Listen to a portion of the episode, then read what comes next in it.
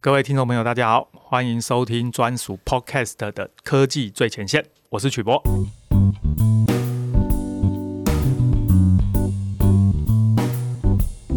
今天呢，我们呀、要来跟大家谈谈最近非常热门的话题，就是碳权还有碳交易相关的内容，或者我们应该说它叫做碳管理。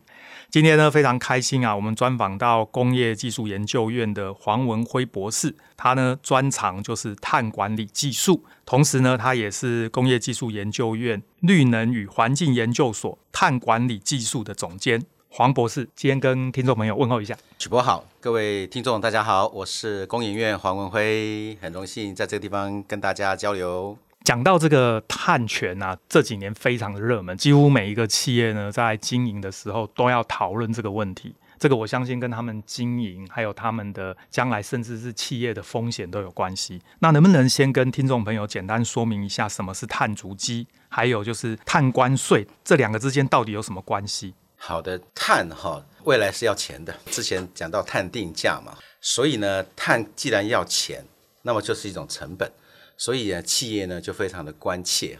我们是以外销为导向的国家嘛，哈，一切跟成本有关系呢，老板必须要知道。尤其现在新兴的成本呢是跟碳有关系，那麻烦了，大家都很会算账，好像不会算碳，是，而碳又跟钱画上等号，好，所以呢，企业呢当然就很紧张。我们企业呢，营运呢是以产品的买卖为主嘛，哈，所以呢，你必须要了解说你的产品的碳是多少，是啊，所以碳足迹呢就被大家朗朗上口。那么刚才你提到碳关税，这是最明显的，我们的东西卖到欧洲去，它要对我们的产品的碳的高低抽税，这个就是我们企业最关切的话题。你如果不会算说你企业的成本是多少，那你怎么经营啊？是，所以碳关税呢，就影响到你的产品碳的高低。我们就朗朗上口说，那产品碳足迹你就要会算。我想这两个是因为这样子画上等号了。刚才你提一开始提到碳权嘛，企业呢是不是未来呢？因为二零五零近零的关系，到二零五零你的排碳是要到零，是哦，所以呢跟碳权又画上关系，环环相扣。所以我们把这个事情呢先厘清。我先简单讲一下，听你刚刚这样的形容，我的感觉就是以前我要开车出门。啊，开车一定会烧汽油嘛，就会产生一堆二氧化碳。是的，对我来说，它就是排掉就好啦，不关我的 事。但是以后就不可以这样，不可以。所以套到这个工厂里面的意思就是说，我以前呢要生产这个东西，我可能要开锅炉烧这个一些这个天然气或者是煤炭 whatever。但是呢，以前呐、啊、我烧了就烧了，排了就排了，也没有什么，反正成本呢排出去没有成本。但是未来不可以这样，不行。企业呢生产每一个产品，整个生产过程中产生的二氧化碳，通通都要收费或者计费，大概是这个意思。那这个的原因哈，其实是符合人性的做法。是，人家说有钱能使鬼推磨，对，没错。如果没有因为钱的压力哈，其实。在企业就无所谓，道德上哈，其实大家会比较缓一缓啊。你讲的无所谓嘛，对。那为什么碳是不是污染？可是呢，为什么现在变得大家关切？因为科学家联合国告诉我们说，我们整个地球如果碳浓度到这个程度，完了，我们的气候变迁。嗯，最近大家越来越热，是大家一定感同身受。所以哈，如果要企业去减碳，必须要让他说，哎，你只能排那么多，不能再多了。不然就要收钱。这个收钱的原因就是说，如果我不给你收钱，你恐怕不太做。没错，一定是这样，人性嘛。对对对，人性哦。所以呢，总量管制的意思是说，我们地球呢总浓度就是这么多。联合国已经算出来了，我们离那个总浓度呢的距离越来越近。是，各位有一定有听过正负两度 C 嘛？是，联合国就是在告诉我们说，科学家告诉我们哦，我们呢上升温度顶多到两度。超过两度以上啊，我们的地球人的生活哈就会受气候变迁的影响很大，是，尤其是小孩或者是老人家啊，所以呢就必须要限制这个。可是我们现在不知道大家有没有体会到，我们已经回不去了。是啊，气候上升是注定的了。呃，因为人类的活动越来越频繁嘛，对啊，大家呢又都是用成本在算的，对，所以什什么方法可以省钱，我就用什么方法。所以就像你刚刚说的，我就是非得用让你花钱的手段来强迫你，不然你就不会去改变。对，那因为欧洲哈，他们本身是很应该说他们努力去减碳，是他们环保，对他们就有一个总量管制，说我气球哈，假设我能吹吹吹吹直径一公尺，不能再更多了，好，你只能消下去，不能再增加了。他们是很努力的，所以他们成本很高哦，在减碳哦。是，结果他们有些企业呢，哈，如果哇受不了这种高成本啊，他们就外移，外移到便宜的地方，便宜的地方，然后呢，他们不限制你要减碳，所以继续排，所以他们的成本比较低。是，所以呢，欧洲称为在欧洲移开这些的企业呢，称为他们碳泄漏。啊，就是你你不参与减碳嘛，是。你以外移那也就算了。如果你把东西卖回欧洲，哎，你又比较便宜，是啊，那对欧洲境内的企业就不公平，不公平，所以呢，他要抽碳关税，抽你的部分就是你该减碳的部分，你没减，碳关税就这样出来了。那么碳关税呢，就影响了什么呢？自由贸易。所以我们 WTO 呢，后来呢也是接受了说，这个呢的确是，如果大家公平，欧盟你对外面要求的碳关税的这个严谨度，对欧盟境内也要一样要求。如果这样子的话呢，这样都可以接受，是好，因为毕竟有钱才能使鬼推磨嘛。所以呢，欧盟这种碳关税这个议题啊，就带动了全世界啊啊很多国家呢也要抽碳关税。所以像美国啦，像未来的日本啊、韩国，他们其实都已经在拟定这个碳关税。我们台湾在这个全世界的贸易已经不能置身事外，所以我们现在的很多企业啊，也都努力的去了解它的产品的碳该怎么算。刚刚黄博有提到一个重点，就是二零五零要净零。对，能不能先跟听众朋友解释一下什么叫净零？我刚才提到哈，联合国已经算出来了嘛，在二零五零年，如果我们照我们现在排碳的这个速度，到二零五零年之前，如果不喊停，我们的大气中的浓度呢高到一个程度，我们的气候变迁可能让我们平均温度上升超过两度。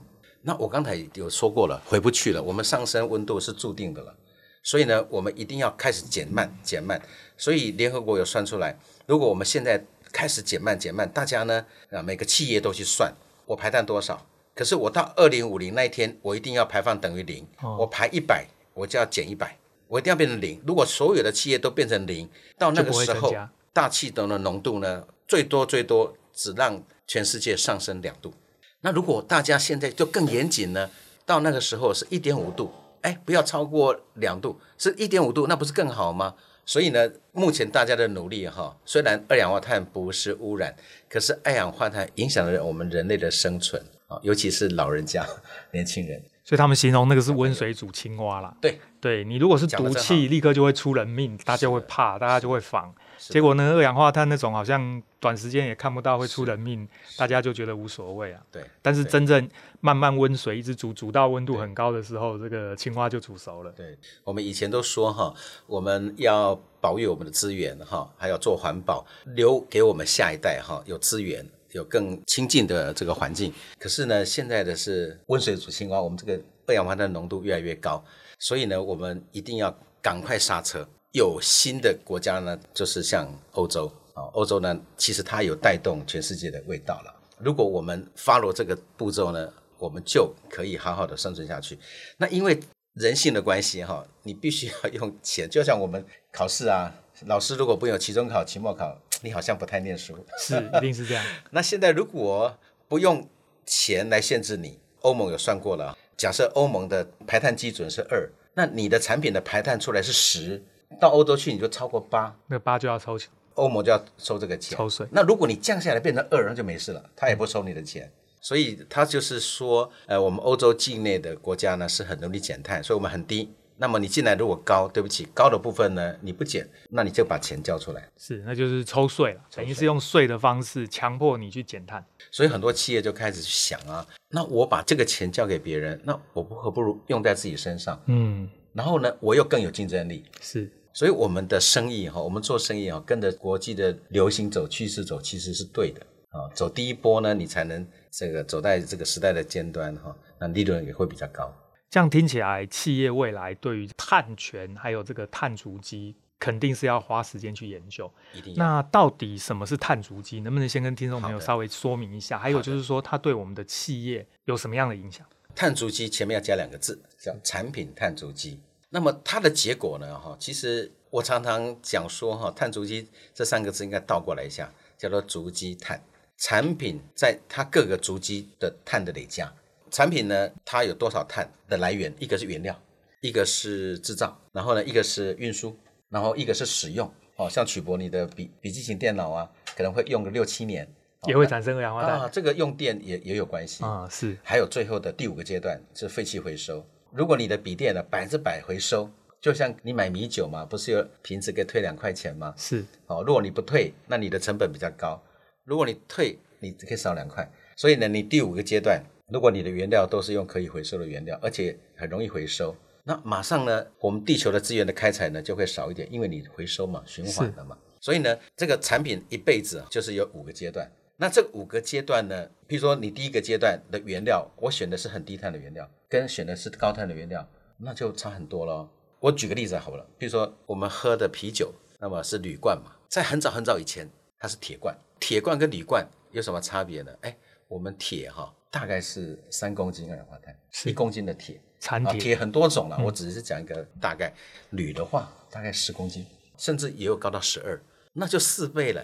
所以我们不知道，如果让你猜，你也搞不清楚，可能你会猜铁的碳比较高。当我们对于每个材料都了解它的它的高低，企业呢就可以改变设计，改变原料。这个是很简单的概念，就好像产业要 cost down，它要知道每个成本、每个材料的成本，它就可以 cost down。可是你让你的材料减碳，你就要知道你的材料的碳是多少，是，那么是就能 carbon down。所以有五个阶段嘛，第一个原料是选料，啊，第二个是制造。就要了解你制造工厂内哈制造相关的排碳啊，用电啦、用气啦，还是用油啦，还有相关的污染啊，那也是属于制造阶段你要去控制的。嗯、那第三个呢，就是运输嘛。运输的话，远近哈，为什么说我们要吃 local 的，不要吃进口的？进口的话，也许是空运，也许是海运。那 local 的话，可能就比较近啊，这运输也会有影响。那使用阶段。哦，我们讲电动车跟传统的汽油的车子，电动车呢，一公里的排碳跟吃油的汽油的一公里的排碳是有差别的，不一样啊，用电的比较低，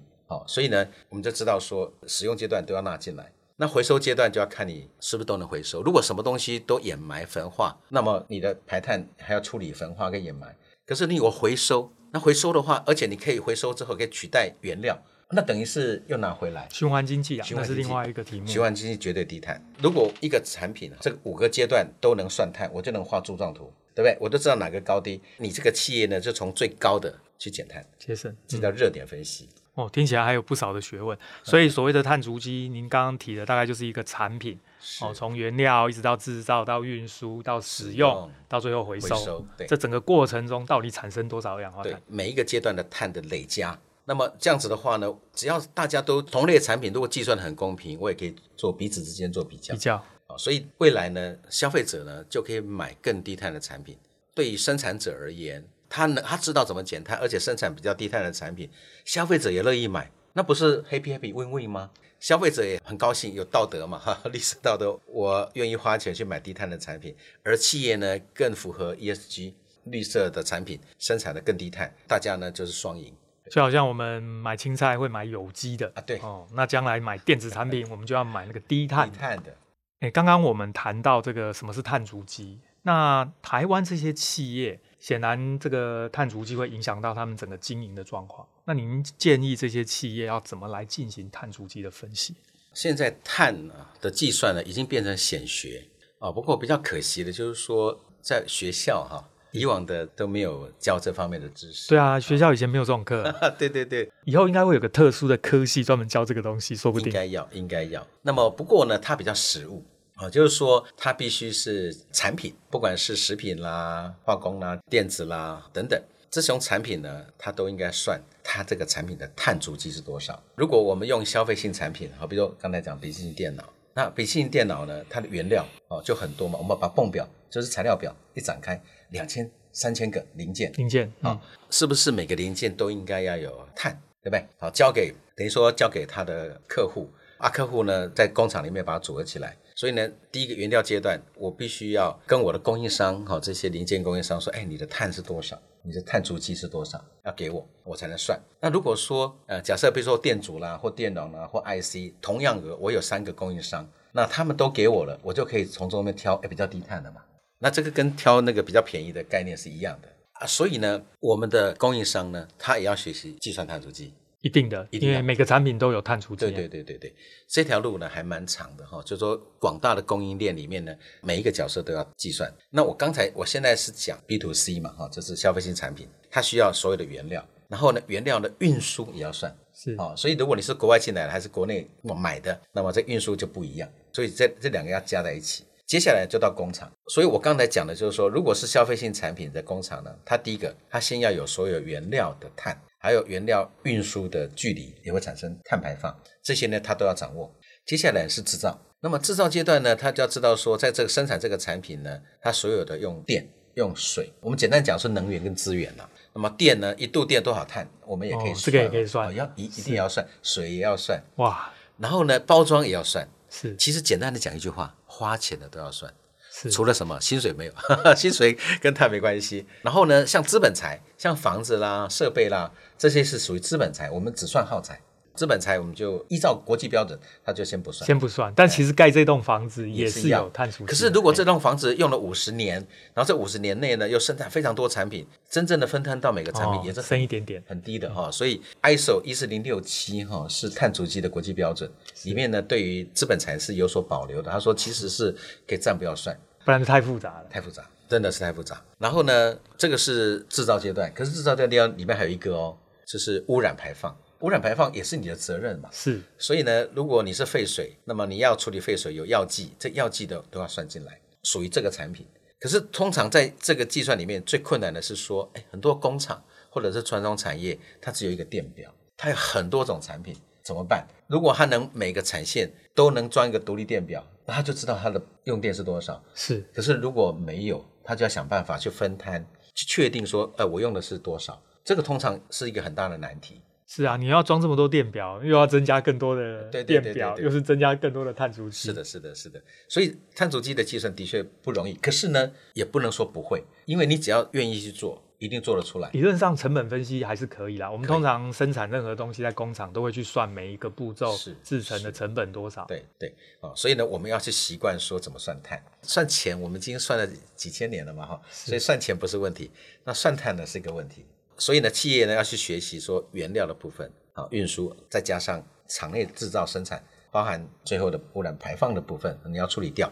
那第三阶段是运输啊，运输呢是会相对单纯一点，所以是陆海空啊。当然，以如果以距离来看的话，当然最低碳的还是海运了，因为一次海运的话哈，我我讲的是一公里哦，一次运送那么多东西是比较低碳，那空运就比较高啊，所以这个其实是可以估算得出来的。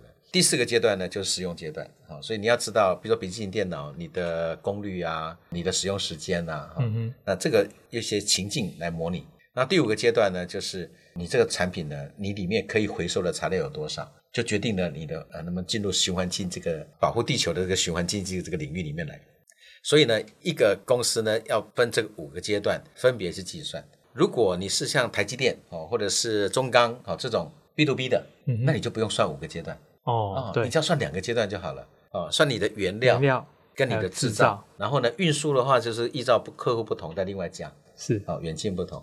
我们国内的这个 B to B 的这个企业，而且绝大部分都是 B to B 啊。是，所以你要知道你的原料各种原料的碳是多少。然后呢，到第二阶段呢，就是你的生产生产这个产品的碳是多少，把它两个加在一起。其实我在业界待了十几年呢，以前的企业完全没有这个东西，所以依照黄渤您的经验，目前台湾的企业多少企业已经开始有成立相关的部门，或者是已经开始在做相关的这种计算？我相信大企业哈，应该都已经超过一半了。OK，好，那中小企业呢？哈，会被这些大企业 要求，对，所以呢，他们慢慢会接收到讯息。那不过呢，就是说这个的脚步呢，是不是够快够慢？哈，是是要看压力大不大。如果来自于政府的压力，或者是客户的压力，那就会很快。嗯，客户压力一定是最大的，不然出不了货，使命必达嘛。是好，那我们现在哈，呃，我们的气候变迁因应环保署已经公告了。哦，那里面呢有提到说，未来呢某些产品的碳足迹呢可能会强制。啊，这个当然它会慢慢来了，可能一开始也许从大宗的，比如说保特瓶饮料，也许了，所以它会慢慢来，所以这个压力呢可能是是存在的。那另外一个就是说，我卖东西到国外去，那现在很多国外的客户呢也会在询问。啊，不过还好，他的询问呢通常都是问你有没有，啊有没有之前他问你会不会。所以呢，你必须要应应他。所以，我们国内是有很多企业说，那我做一个来让他知道我会。可是我我前面有提到哈，因为学校没有教，没有教这个东西。以前了哈，以前未未来可能慢慢就会有学校在教这个，所以呢，我们的企业最好的方式呢是自己企业要会算碳足迹。你如果都要找人来帮你算，可能就要花成本。如果自己企业能计算碳足迹呢，你就能分析碳在哪里，怎么减碳。对，嗯、所以这个才是可长可久。不过刚刚您提到大的企业现在可能超过一半都在动，我觉得这是好事，因为它的供应商可能就是中小企业。是的，所以当他要计算碳足迹的时候，有一些元件他也不知道是多少啊，他一定得回头去跟他的供应商要，对，他就会强迫那些中小企业做。对对对，刚才讲的大企业哈，已经有超过一半已经在动，可是呢，我还是强调这里面哈真正会的恐怕很不多了，因为没有这种人才，他们。有在动，是因为说我做一个，然后呢，让我的客户知道我有一个产品有算碳足迹，可是不代表他自己会做第二个，是或做第三个，所以呢，这个才是最大的隐忧。这里面其实还需要很多的人才。我刚刚其实也一直在思考，大学有什么科系是比较接近。商怕我觉得工程的东西要懂一些哦，不然坦白说，算碳足迹，如果对这些制程设备流程都不熟悉，好像又困难。但是似乎又需要一些管理相关的知识。所以我就马上联想到，譬如说工业工程啊、工业管理这一类的科系。哎呀，我们没有套好，对不对？对，我我是刚刚随便想的，我，我就觉得应该是这种科系。我我就在清华大学工业工程系兼课哈。哦，原来如此，啊、我随便猜都猜对了。我已经教八九年了哈，教的就是绿产品生命周期评估。是，生命周期就是足迹了。呃，因为工业工程的确是跟这个很接近，其实不止啦，像环境管理有一些环境管理、环境资源啊的科系呢，它可能也有开课，培养学生来啊、呃、学习怎么计算。那我那个课是研究所的课，来修的都是在职的很多哦，哦，他们是被迫的，可是他们的学习比传统这个更认真啊，更认真，因为一定的，因为他是真的要用，而且他有上班的经验，对。所以呢，他来呃，我的课是用实做的方式啊，你你不要听听哈，听完你很容易忘，我就让你做啊，然后分小组，你整学期就是把那个案例给做完哦，就算完就对了，对对对，就会算。好，所以这个动手做哈是学校要学的，可是呢，在企业也是一样，企业你要算碳足迹，一定要动手做。听的话当然是有概念了哈，就好像让你煮一个这个佛跳墙，你光是看影片你就会煮啊，我也不相信，你要。先是动手做，说不定第一次还不好吃，做一下呢，哎，就越来越厉害。哎，黄博士这个观念我觉得非常认同。哎，在这个我在台大念书，那个时候去法学院修过专利法，哦，是。但是呢，那个课呢，从头到尾就照本宣科，把整本专利法的条文讲过。是是是。结果呢，我还是从头到尾不知道专利要怎么查。可是呢，就另外有一种课是教你怎么查专利，所以您刚刚提到在清大的这个课呢，就不会只是照本宣科，它是真的要动手去算。对，这个其实这种课在实用性上，保证你会。对，那刚刚谈到了学校有这样开始有这样的课程，那又讲到企业必须做这件事，所以您觉得，假设现在有一些企业还没开始动，那或者他已经开始动一个案例了，是，那接下来他们应该要怎么做比较好？我从近的讲了哈。其实现在政府要以大带小，其实他这个不是口号，他真的是这样子才能以大带小。就像家里嘛哈，通常哥哥念得好，你带的弟弟妹妹也会念得好。所以呢，大企业呢带领你的供应链一起来做。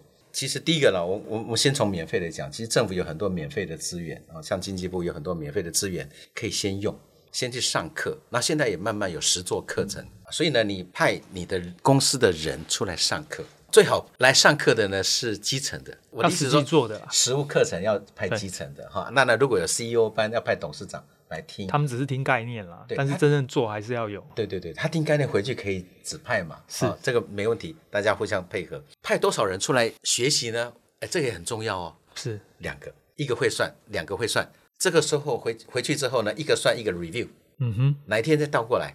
哦，所以因为数学算数学这种东西哈，可能会算错，很容易算错啊。所以呢，有人 review 呢哈会比较好。所以呢，这个是 PDCA 的精神，是要两个人。那如果你包含那个 CEO，可能就三个人哈。是政府呢有那个专门啊去让大老板们有概念的，我们请大老板们多来参加。那如果是基层的哈这种实务课程呢，至少派两个人来学习，我觉得这个是非常重要的。回去之后呢，你就开始用自己的产品哈慢慢的算，算完之后呢，跟你的客户沟通。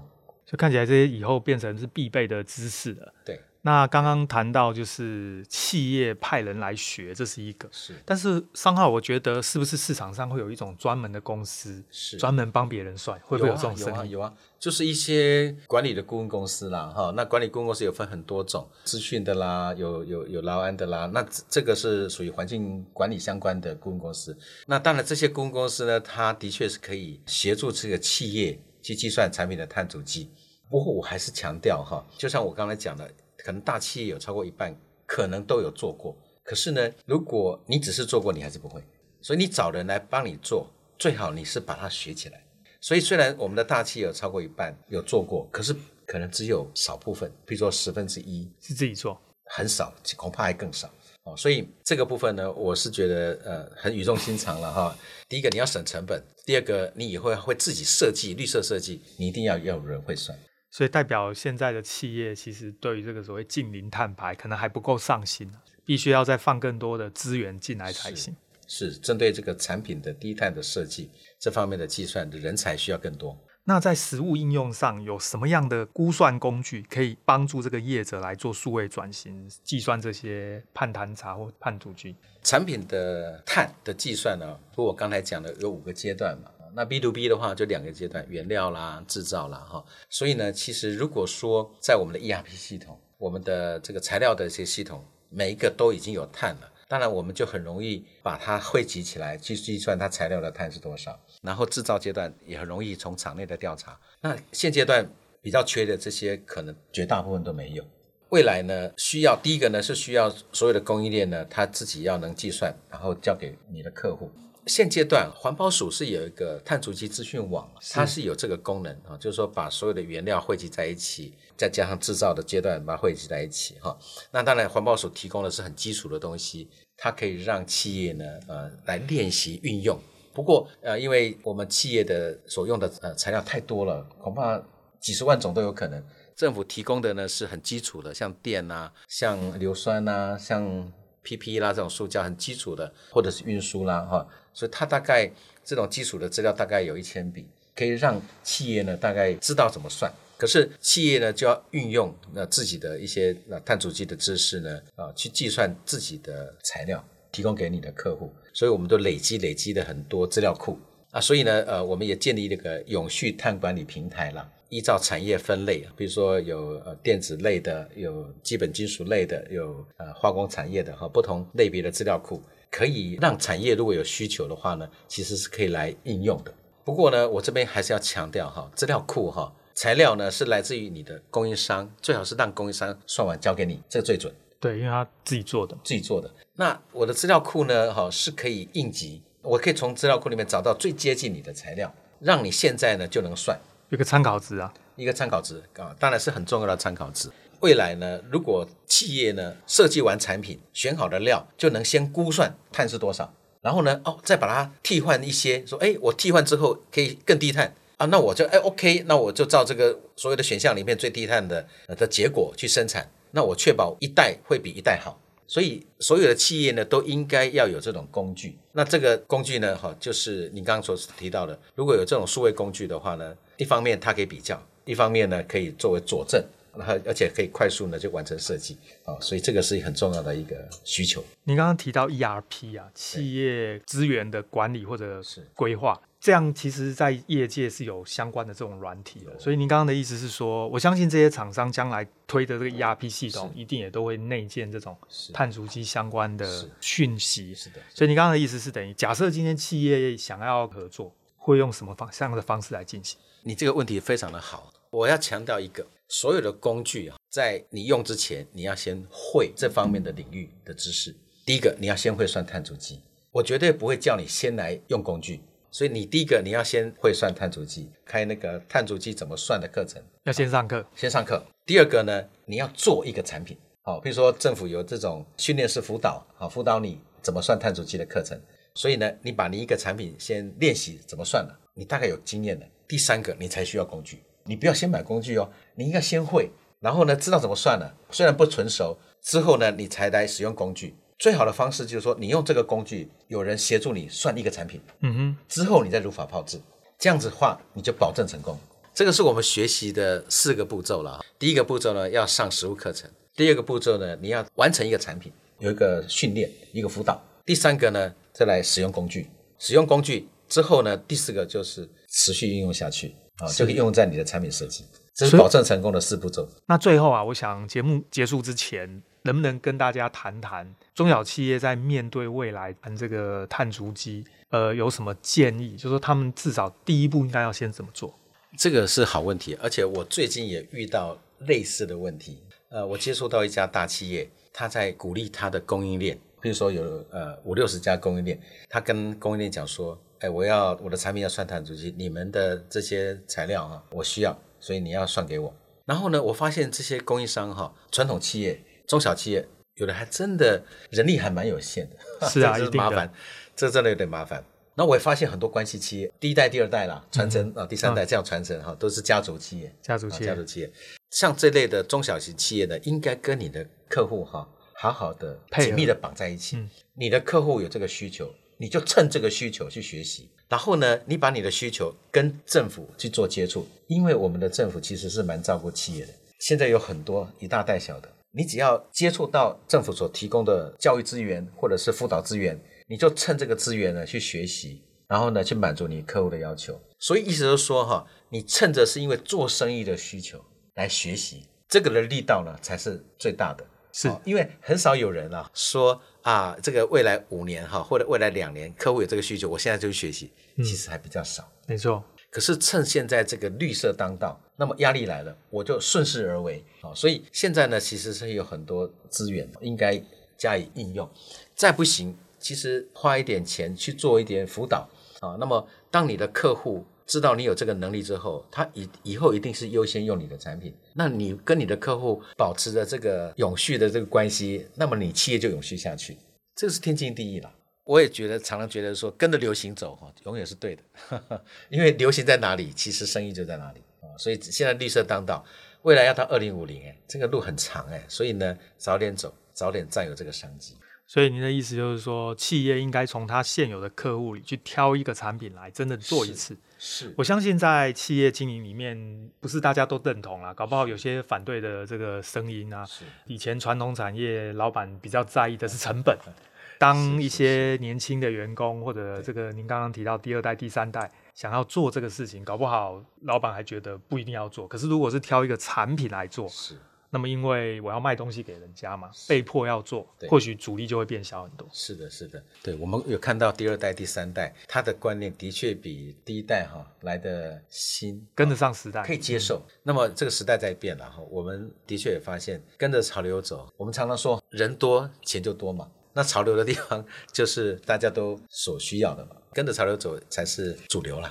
我想今天经过这个黄渤跟我们这样详细的介绍之后呢，这个听众朋友一定对于这个碳足迹会有更深刻的认识。那我们的听众朋友如果有这个企业的主管，似乎现在就要开始动了，不能再拖，不能再拖。今天我们非常感谢这个工研院绿能与环境研究所的黄文威博士黄博来我们现场跟大家说明这个碳足迹。今天我们的节目就到这边，谢谢大家的收听，拜拜，拜拜。